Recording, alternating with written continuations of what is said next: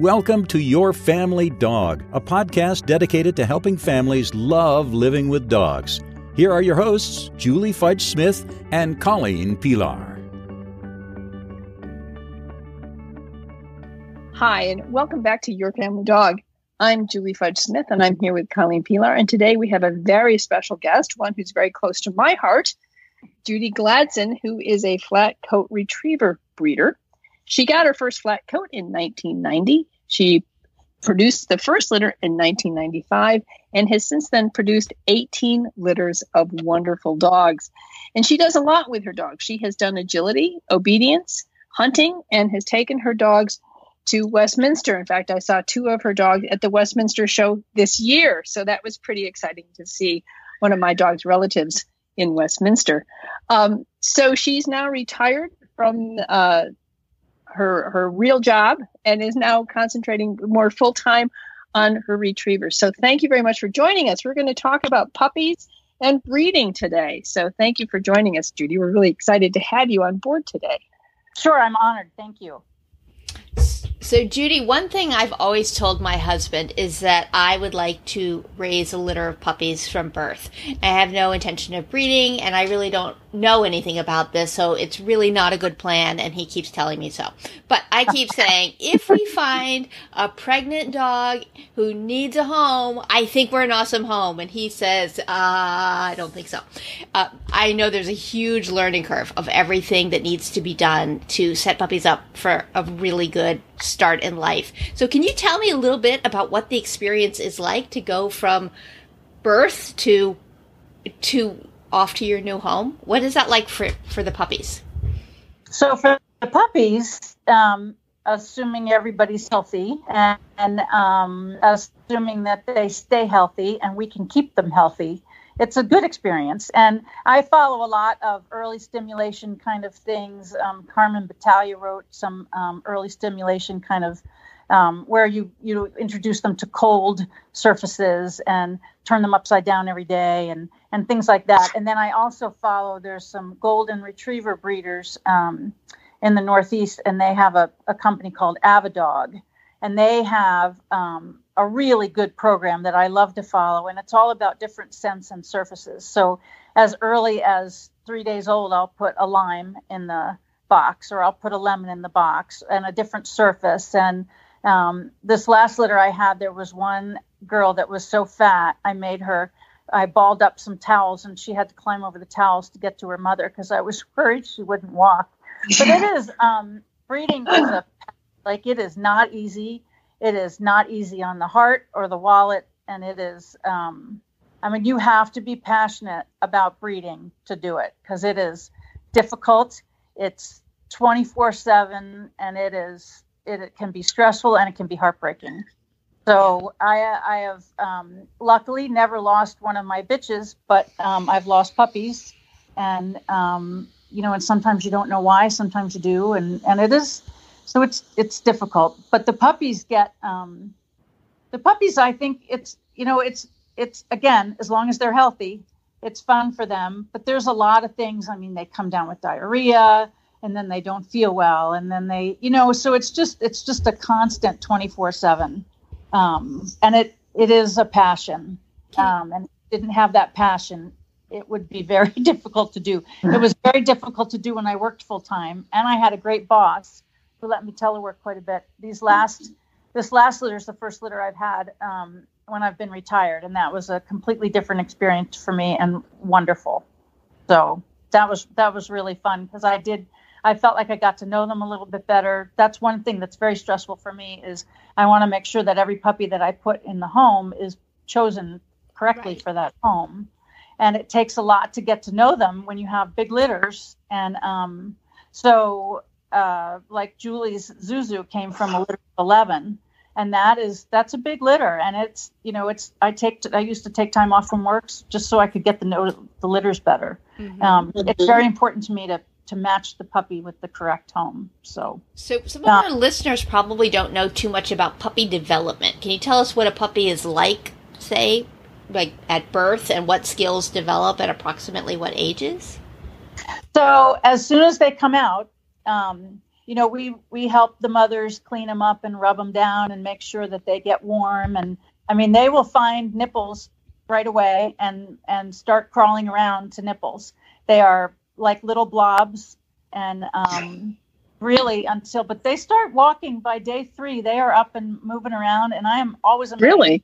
how fast they get up and you know and i mean they're awkward of course but but they're moving around and they if mom gets up and moves they'll find her. Their sense of smell is incredible. Um, eyes open at about maybe 10 uh, 10 days to two weeks and then ears open up about three weeks. So two and a half to three weeks but I start putting um, in my whelping box, I start at like one and a half week putting pee pads on one side of the whelping box and then all their comfort bedding and, and toys and stuff on the other side. And they they will toddle over at one and a half to two weeks and find the pee pads and start, you know, start learning to to keep themselves clean. It's amazing to me with every litter how if you keep them clean, they want to be clean. So they really develop some of those skills early. And it's fun to see them do that. And it's fun to see them crawl over toys and um, and do things like that. They really don't start getting fun until four weeks. You know, that's when, I mean, mm-hmm. it's fun to see their little eyes open and it's fun to t- hear them, you know, with their ears open. And when you walk in the room, then they hear you, you know, and that's really kind of fun. Sometimes they'll bark um, they, their hearing is new. And so that's kind of fun too. But they really get fun at about four weeks when they're really up and moving around. And I usually move them out of the whelping box um, into a bigger pen at four weeks. And then you have to be a little careful.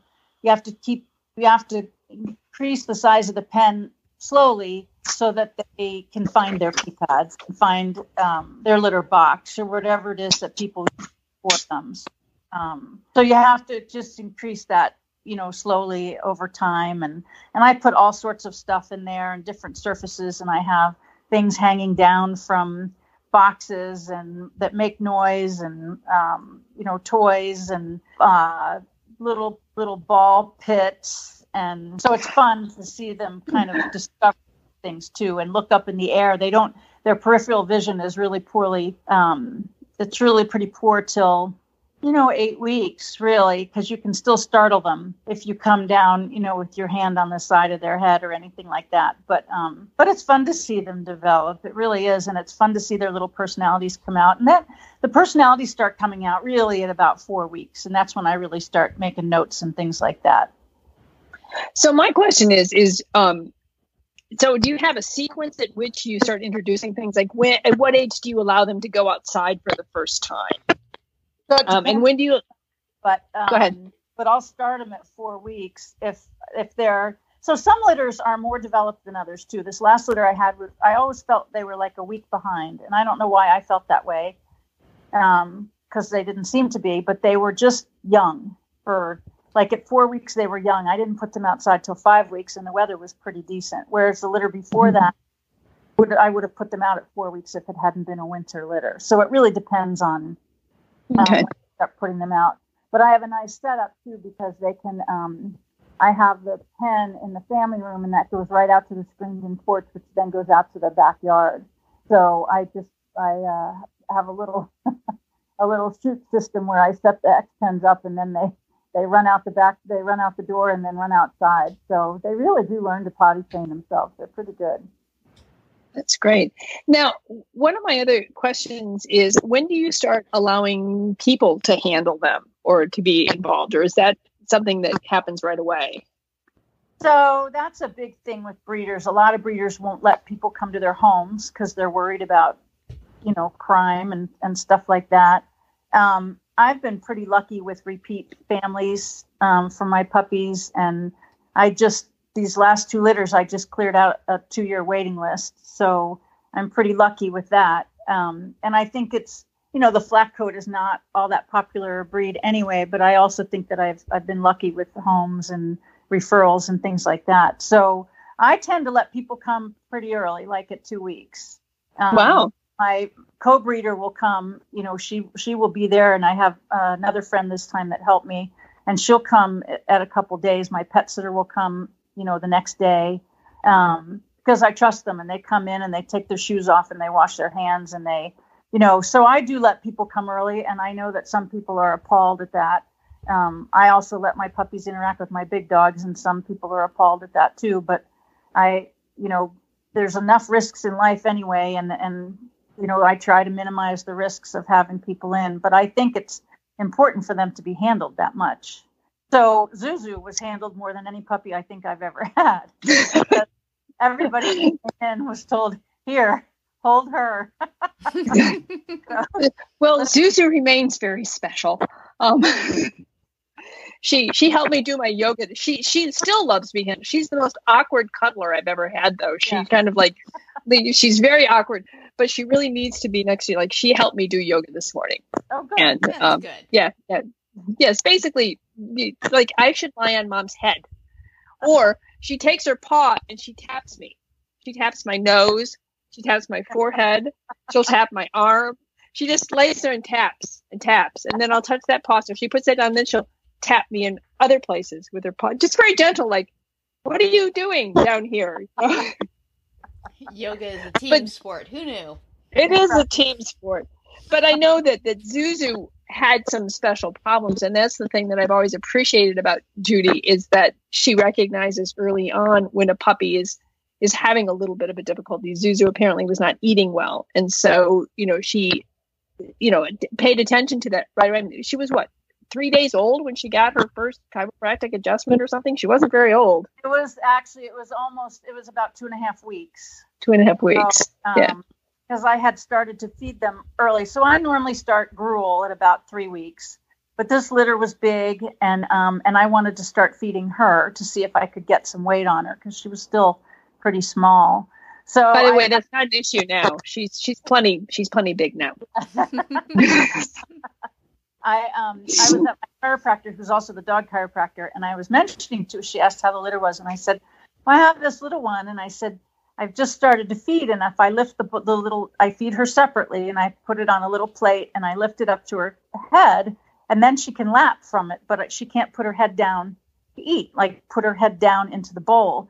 And she said, "Oh, I bet her Atlas is out of whack. Why don't you bring her to me?" So I didn't want to meet her in a, I didn't want to take her to the vet's office because she was so young. So she met me in a Dunkin' Donuts parking lot, and first adjustment in the back of my, in the cargo area of my VW and and I'll tell you what, said, wow, she is really out in her atlas, and it may have been just because she was so mushed, you know, in utero. And that puppy came home and put her head down and hasn't looked back since then. So no, she hasn't. I couldn't believe it. I've always been a big fan of chiropractors, and all my all my litters go normally at about seven weeks. But yeah, that one was that is. If I wasn't a fan before, I am now. So that was amazing. That is amazing. So, yeah. So there's a lot of so so I think it it, it requires a certain real level of, of of knowledge of what normal puppy progression should be because you're going to miss stuff. And and do you find that that sometimes some of these issues that a puppy have early on can can impact them long term? And what kind of issues would you be looking for that would want that you would want to either um, kind of let the puppy grow out of? Or what other issues that you want to attend to right away? And how do you know how do you make that decision? So i think i mean i've been pretty lucky. There's there's something called like swimmers right? And those are puppies that won't stand up and move around and i've not really ever had that. Um, but i have had puppies who just don't thrive. And that is something that i mean that's a 24 7 thing. You cannot take any time off from that. You have to supplement um, I had a litter of 12 and I lost three in the first 36 hours.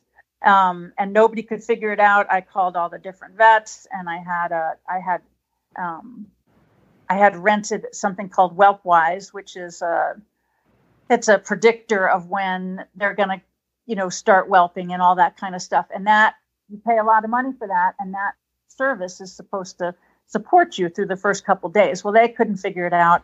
And I finally called an old breeder friend of mine, and she figured it out. And so we got started on on some good supplements for the mom, and um, and then I started. I learned how to tube feed puppies, which is pretty, which is pretty dramatic.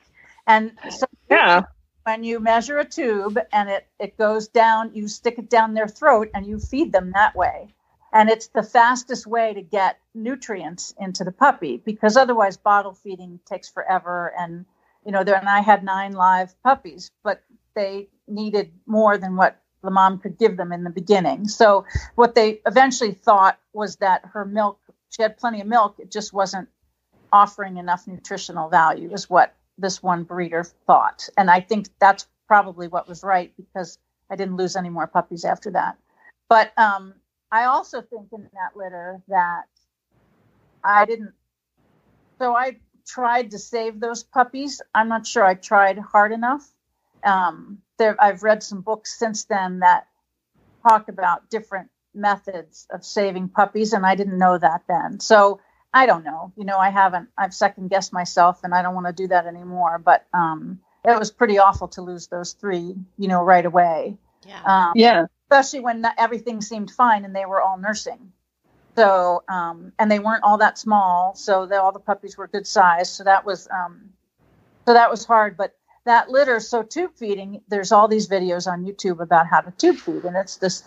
Um, the one I liked the most was this woman and she has this puppy in her hand and it's the size of her hand and it's just lying there and she measures the tube and then she cuts it and she marks it and they show you everything how to do um, how to do it but you have to be careful because you have to get in the stomach if you get it in the lung of course the puppy's going to aspirate and die so the measuring is really careful and everything well these flat coat puppies they don't just lie there like this nice in the video. I mean, they are squealing and moving around and everything else. And the first couple puppies that I did, I had milk all over the room and it was like spewing everywhere. And I, so I'm crying and I call another friend of mine and I'm like, Marcy, I don't know what I'm going to do. And I can't seem to, and she's like, no, just keep trying. And I'm like, well, how am I going to know? How fast will I know if I kill a puppy? Oh, you know right away. They'll die right away. oh, good.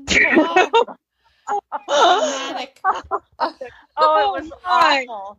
I no longer I want to raise a litter from birth. Oh. I, Jack can be happy now. I've I've given up my dream. I tell you what, it is it is yeah. And I had a friend come a couple days later, and by that time I had all nine puppies down. Like ten minutes, I could get all nine puppies done, and she was like, "Wow, yeah, you should have been here the first day when yeah. there was formula spraying all over the bedroom. and so I, I think my puppies. So my puppies are born um, now. They are the first couple litters I had. They were born in the front room, and I'd sleep on a mattress next to them for the first couple weeks, and that just got I got too old for that. So I now have the puppies in my bedroom, and that works out great. I sleep on the floor next to the box for the first couple nights, and then um, and then I can move into my bed. So that because um, I'm right there, so that works out great. Um, but again, it is my boyfriend isn't too thrilled about that whole arrangement. he, he sleeps well, would, there sometimes.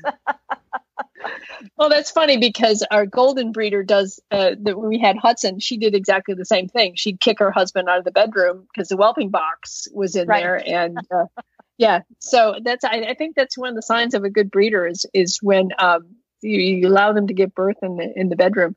Yeah. Um,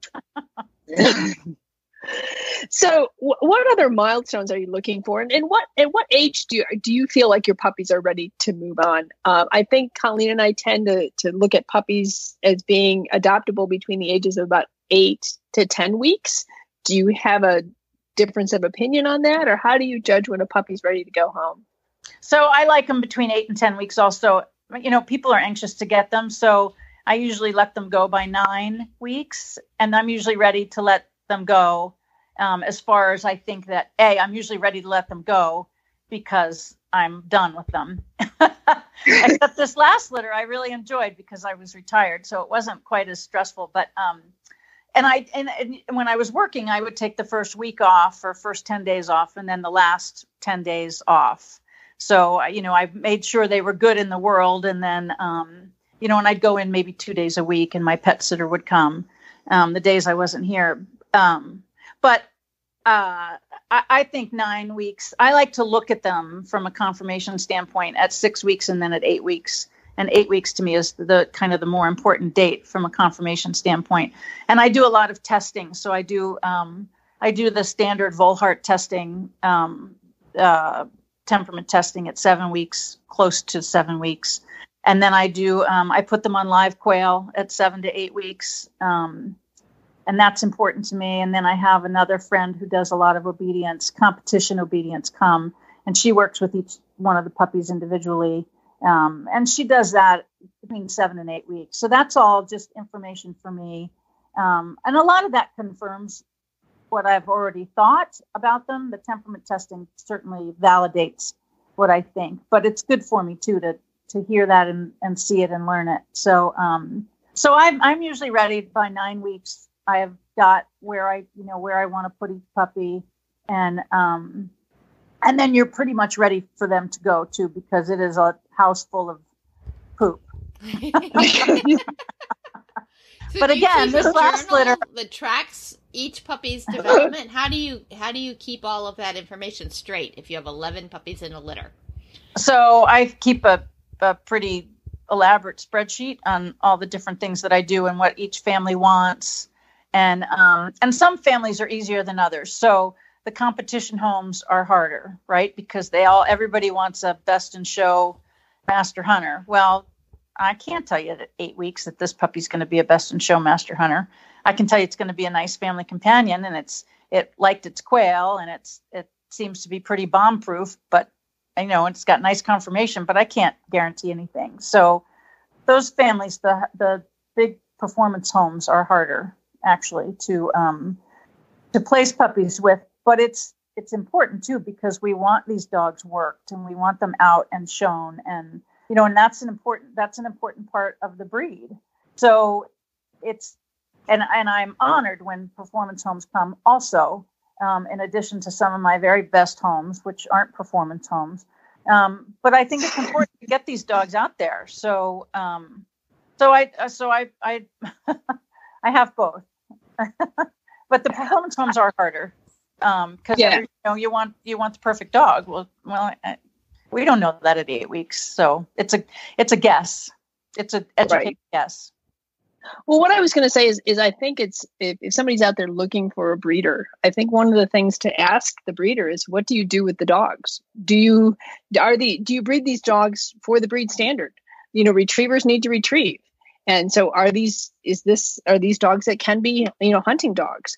And I think it's also important to get your dog out and have the dogs judged um, against their peers, so you know how you're doing in your breeding program, and that if if a breeder is not willing to have their dogs be judged by their peers, then that's something to, to ask why. Because I think it's really important for, you know, sort of breeders to be transparent in that way, to get their dogs out, to get their dogs out in, in hunting competition and obedience competition in, in dog shows, because how else are you going to know whether or not your dogs are really comparing to the breed standard, which is, you know, what we're trying to do here is, is breed the the best flat coats possible on all levels.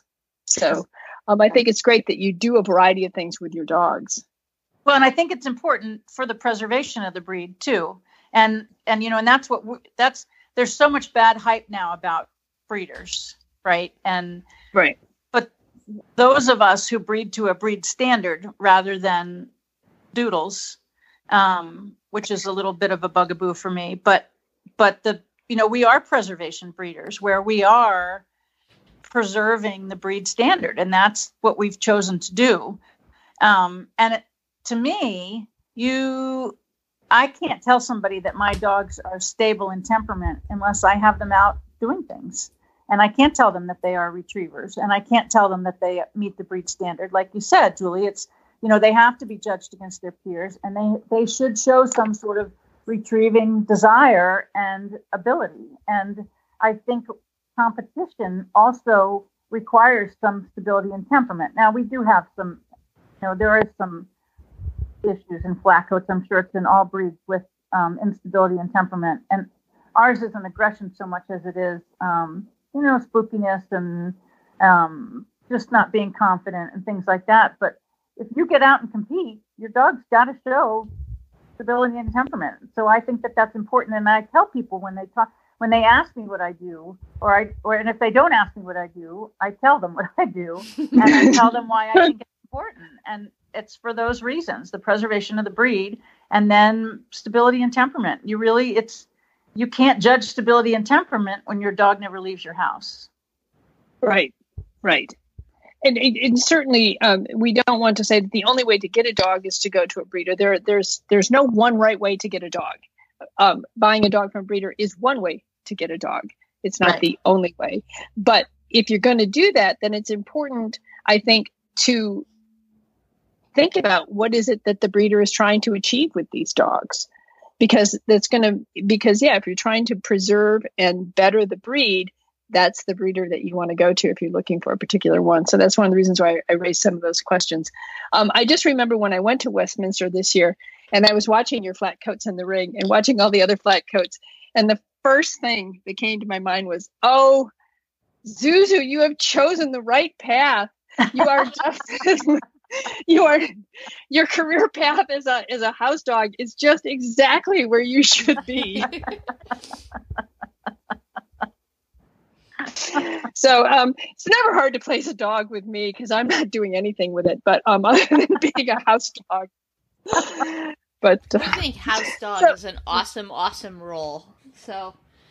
You know, oh, absolutely. I, I, I do too. It's multifaceted too. It's sort of that whole piece of like there are many things we train dogs to do, and then they get good at this one skill. You know, this dog is uh-huh. is amazing at sniffing out you know things in airports, and this dog is amazing at retrieving quail. And but a good family pet needs to be amazing at so many things to to navigate real life with families. So I, I think just a house dog is sort of an unfair description at times because it's a tough job. It is. It's kind of like being a Renaissance dog. Yes. You know, as opposed to a specialist. Exactly. I think we should start naming them Renaissance dogs. I have a Renaissance dog.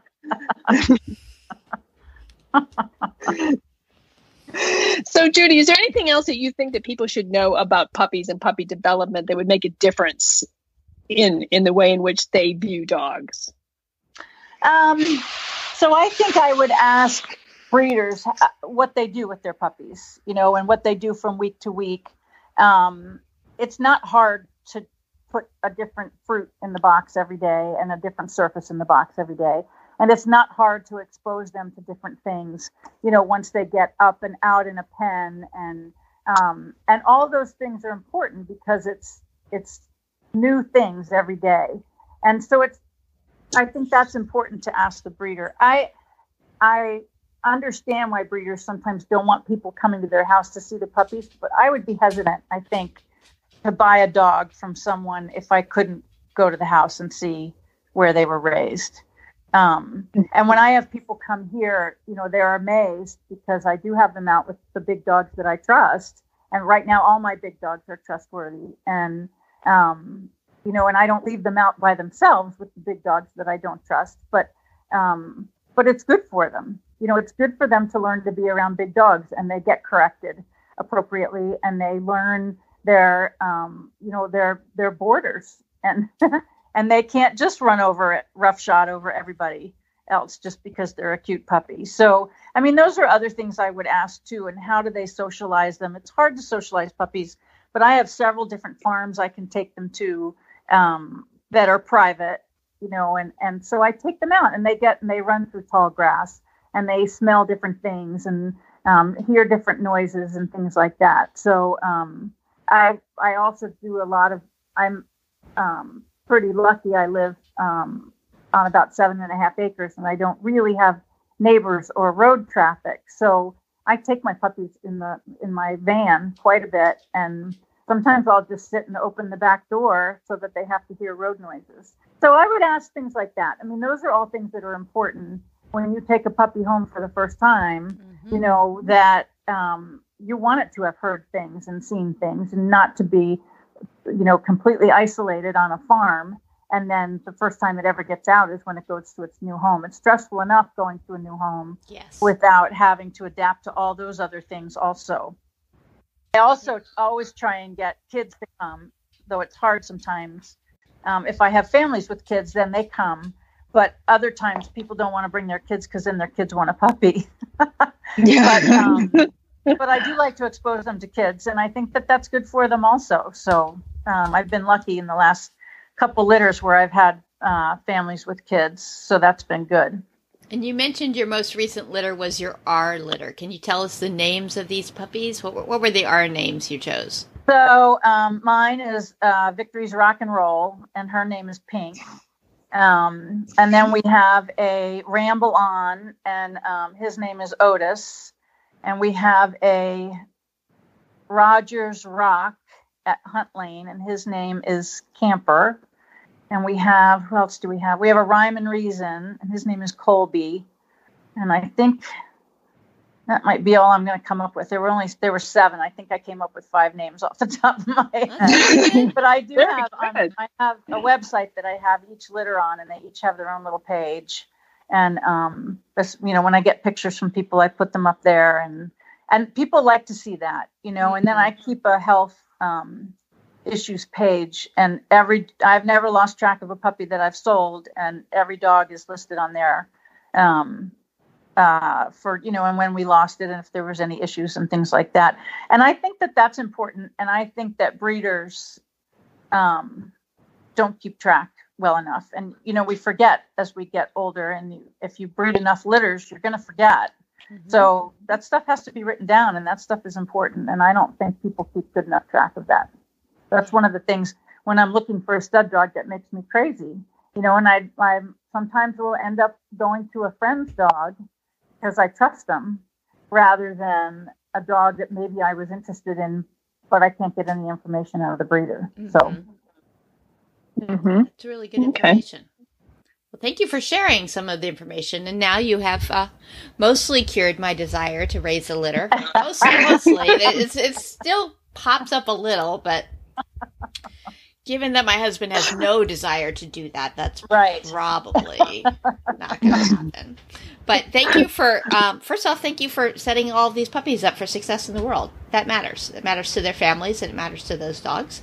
And thank you for coming on to talk with us about it today. We really appreciate Sure. it. Sure. Thanks for listening to Your Family Dog. Got questions? Interesting ideas? Colleen and Julie would love to hear them. Call 614 349 1661 or visit www.yourfamilydogpodcast.com to share your thoughts.